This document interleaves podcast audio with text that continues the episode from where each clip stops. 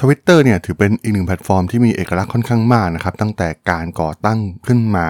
จะเห็นได้ว่าพวกเขามีแนวคิดแบบ free speech นะครับ ก็คือทุกคนมีสิทธิ์ที่จะพูดในสิ่งใด ๆ ก็ได้นะครับ แม้มันจะมีข้อเสียบางอย่างนะครับ เพราะว่าหลายๆคนเลือกที่จะปกปิดตัวตน แล้วก็สร้างข่าว fake news อะไรต่างๆ นานานะครับ มากล่าวหาคนอื่นบูลลี่คนอื่น ผ่านแพลตฟอร์มเหล่านี้ แต่ว่า มันก็เป็นสื่อที่มีอิทธิพลค่อนข้างมากต่อโลกเรานะครับ ผ่านทั้งเรื่องการเปลี่ยนแปลงทางด้านการเมืองการปกครองในหลาย ๆ ประเทศนะครับ ที่ใช้ทวิตเตอร์เป็นสื่อหลัก แต่เมื่ออีลอนมัสก์เข้ามาเทโอเวอร์กิจการในปีที่ผ่านมานะครับ ทุกสิ่งทุกอย่างเนี่ยมันเปลี่ยนแปลงไปอย่างสิ้นเชิงนะครับ มีบทความหนึ่งจาก The Verge นะครับที่มาพูดถึงความ hardcore แบบสุด ๆ ของอีลอนมัสก์ที่มาปรับเปลี่ยนแทบจะทุกอย่างของทวิตเตอร์เรื่องราวมีความน่าสนใจอย่างไรไปรับฟังกันได้เลยครับผม You are listening to Geek Forever podcast. Open your world with technology.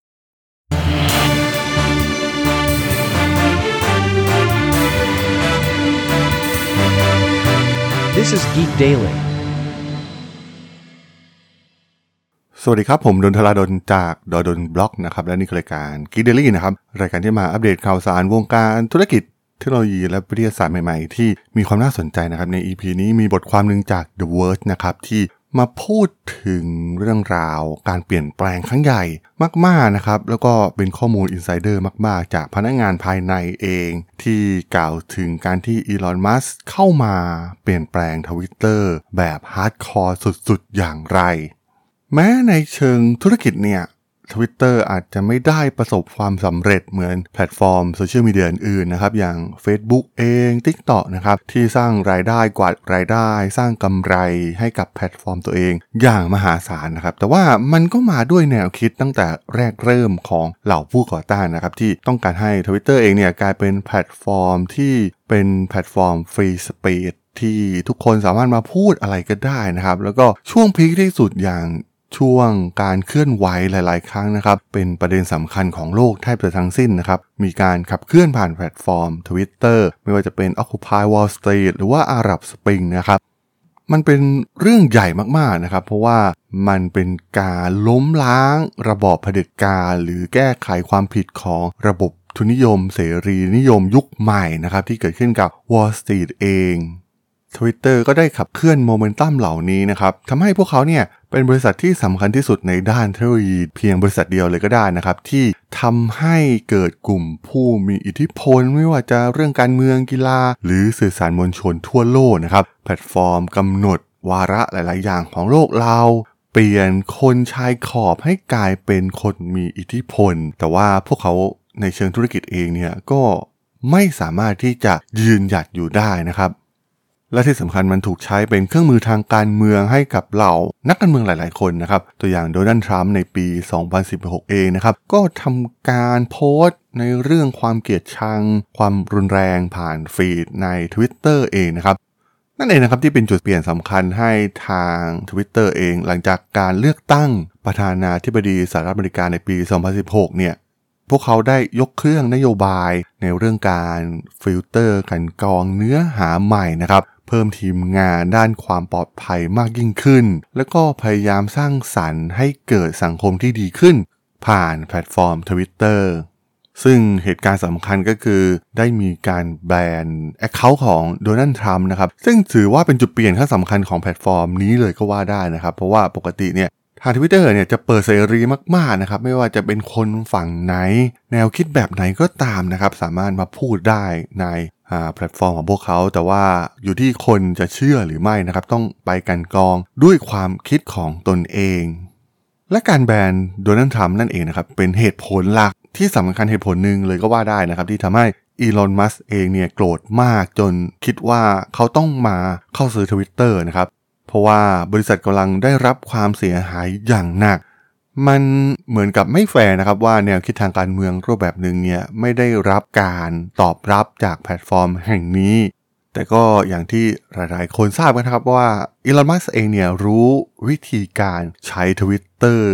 แล้วก็สร้างผลประโยชน์ให้กับตัวเขาเองนะครับพวกเขาได้กลายมาเป็นจุดศูนย์กลางของการถกเถียงในหลาย ๆ เรื่องนะครับ แล้วก็สร้างผลประโยชน์ให้เขามากมายมหาศาลมากๆนะครับ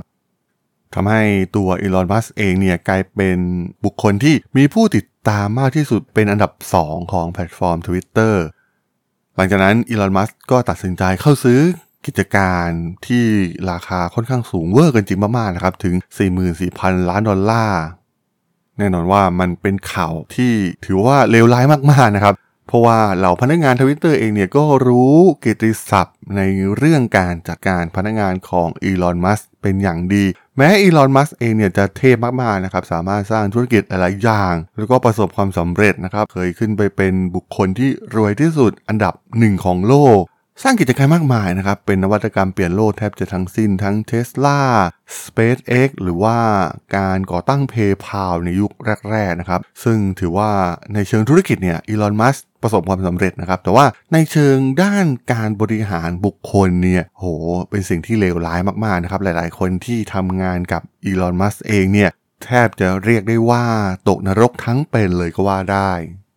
หลังจากอีลอน มัสเข้ามาซื้อกิจการเป็นระยะเวลาเพียงแค่ 3 เดือนนะครับ มูลค่าหุ้นของ Twitter และทรัพย์สินส่วนตัวของอีลอน มัสเองเนี่ยก็ลดลงไปอย่างมากนะครับ เพราะว่าเขาต้องมาโฟกัสที่ Twitter ทำให้หุ้นเท s l a เนี่ยดิ่งลงเหว ตัวเขาเองเนี่ยก็สูญเสียตำแหน่งบุคคลที่ร่ำรวยที่สุดในโลกไปนะครับ มูลค่าทรัพย์สินหายไปกว่า2แสนล้านดอลลาร์เลยทีเดียวนะครับ เป็นการลดลงของทรัพย์สินของบุคคล มากที่สุดในประวัติศาสตร์โลกที่เคยผ่านมาเลยทีเดียวอีลอน มัสก์เองเนี่ยต้องการให้ Twitter กลับมามีแนวคิด free speech อีกครั้งหนึ่งนะครับ มันเป็นคำสั่งแรก ๆ ของอีลอน มัสก์เลยก็ว่าได้สำหรับแพลตฟอร์ม Twitter เหล่าพนักงานก็ต่างรับรู้นะครับว่าจะมีการปลดพนักงานล็อตใหญ่ แต่ว่า ในตอนนั้นก็ไม่มีคำพูดใด ๆ ออกมาจากอีลอนมัสเองด้วยซ้ำนะครับ ที่ว่าจะปลดใครบ้างอะไรยังไง มีแต่การติดต่อผ่านแพลตฟอร์มภายในนะครับ ที่ใช้ในการทำงานอย่าง Slack หรือ Discord เอง ที่เป็นช่องทางที่ไม่เป็นทางการนะครับ ซึ่งตอนนั้นก็ไม่มีใครรับรู้ว่าจะตกงานกัน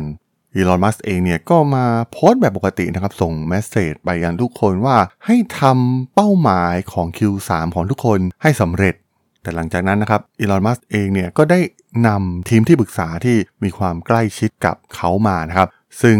เป็นทนายส่วนตัวของอีลอนมัสรวมถึงหัวหน้าบริษัทสตาร์ทอัพ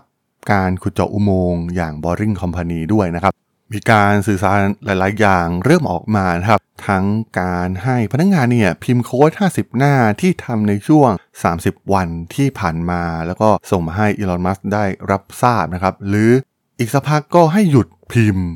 อีลอนมัสเองเนี่ยก็แทบไม่ได้ดูโค้ดดังกล่าวนะครับ ที่เขาอยากต้องการเห็นแต่อย่างใด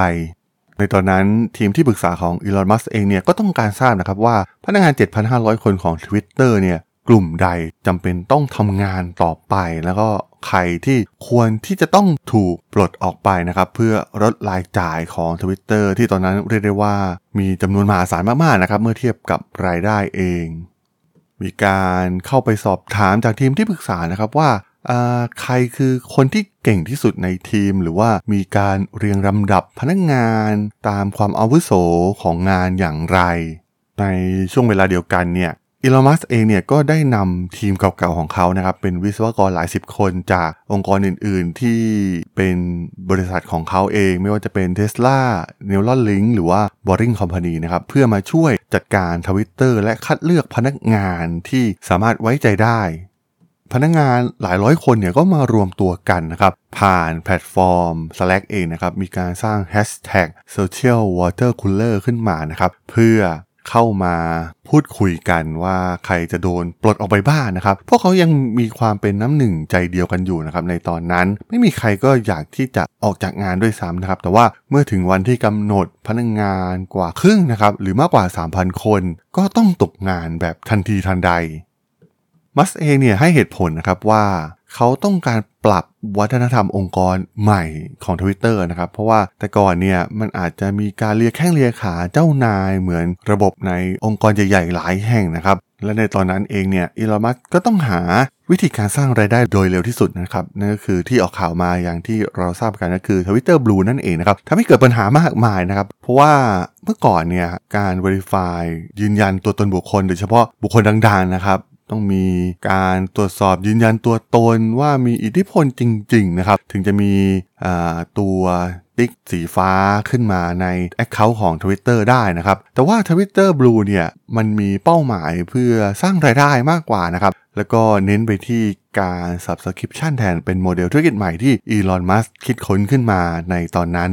การปลดพนักงานเนี่ยทำให้ทีมที่รับผิดชอบ โดยเฉพาะในเรื่องโครงสร้างพื้นฐานที่สำคัญของแพลตฟอร์ม ต้องออกไปนะครับโอ้โหไปกลายเป็นเรื่องใหญ่มากๆนะครับผู้จัดการหลายคนเนี่ยก็ไม่ได้ไปให้คำแนะนำอีลอน มัสก์แต่อย่างใดนะครับ ว่าใครที่มันส่งผลกระทบต่อโครงสร้างของแพลตฟอร์มเองนะครับ key man หลักๆ หลายๆ คน โอ้โห วิศวกรที่ทำงานมาอย่างยาวนาน แล้วก็รู้ลึกรู้จริงในแพลตฟอร์มทวิตเตอร์เนี่ย ก็ออกไปอย่างเร่งด่วนมาก และเพียงไม่นานนะครับหลังจากที่อีลอนมัสก์เข้ามาเป็นเจ้าของแพลตฟอร์มทวิตเตอร์เองเนี่ยทำให้แพลตฟอร์มเปลี่ยนไปอย่างชัดเจนมากๆนะครับ เกิดคำพูดแสดงความเกลียดชัง แพร่กระจายไปทั่วแพลตฟอร์ม การด่าทอ ชายรักร่วมเพศเพิ่มขึ้น 58%การต่อต้านชาวยิวเพิ่มขึ้น 61%และการเหยียดหยามต่อต้านคนผิวดำเพิ่มขึ้นกว่า 3 เท่า ภายในเดือนธันวาคมปีที่แล้วนะครับ พนักงานกว่าครึ่งหายไป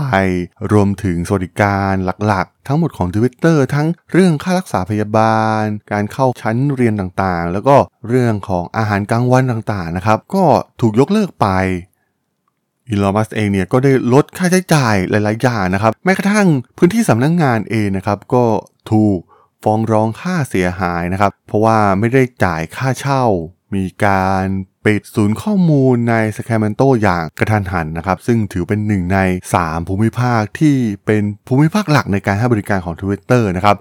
ในลอนดอนเองพนักงานต้อนรับถูกไล่ออกก่อนวันหยุดยาวในซานฟรานซิสโกพนักงานภารโรง ถูกเลิกจ้าง โดยไม่มีการบอกล่วงหน้านะครับ มาถึงจุดหนึ่งเรียกได้ว่าเลวร้ายที่สุดก็คือสำนักงานในซานฟรานซิสโกเนี่ยมีเครื่องใช้สำนักงานเหลือน้อยมากๆนะครับจนพนักงานเนี่ยเริ่มนำกระดาษชำระเข้ามาใช้เองเลยด้วยซ้ำแล้วก็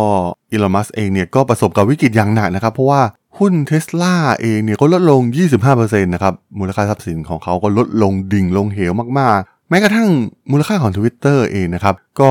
ลดลง ซึ่งทำให้เหล่านักลงทุนเนี่ยขอร้องให้อีลอนมัสเองเนี่ยออกจากทวิตเตอร์แล้วก็เริ่มเข้ามากู้วิกฤตที่เทสลาได้แล้วนะครับ ตัวอีลอนมัสเองเนี่ยก็ได้ออกมาประกาศนะครับว่าเขาจะเป็น CEO ของ Twitter เพียงแค่ชั่วข่าวเท่านั้น แต่ว่าด้วยความเสียหายที่เขาสร้างนะครับในระยะเวลาเพียงแค่ 3 เดือน ทั้งต่อบริษัทรวมถึงต่อทรัพย์สินของตัวเขาเองนะครับ นั่นเองที่ทำให้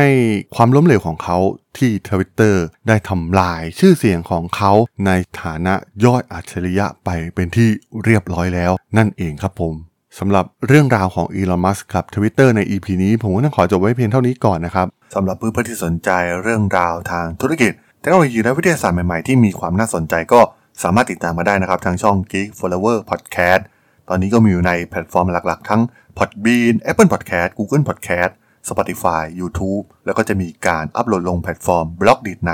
ทุกๆ ตอนอยู่แล้วด้วยนะครับ ถ้ายังไงก็ฝากกด Follow ฝากกด Subscribe กันด้วยนะครับ แล้วก็ยังมีช่องทางหนึ่งในส่วนของ Line แอดที่ a t r a d o n t h a r a d h o l สามารถแอดเข้ามาพูดคุยกันได้นะครับ ผมก็จะส่งสาระดีๆ พอดแคสต์ดีๆ ให้ท่านเป็นประจำอยู่แล้วด้วยนะครับ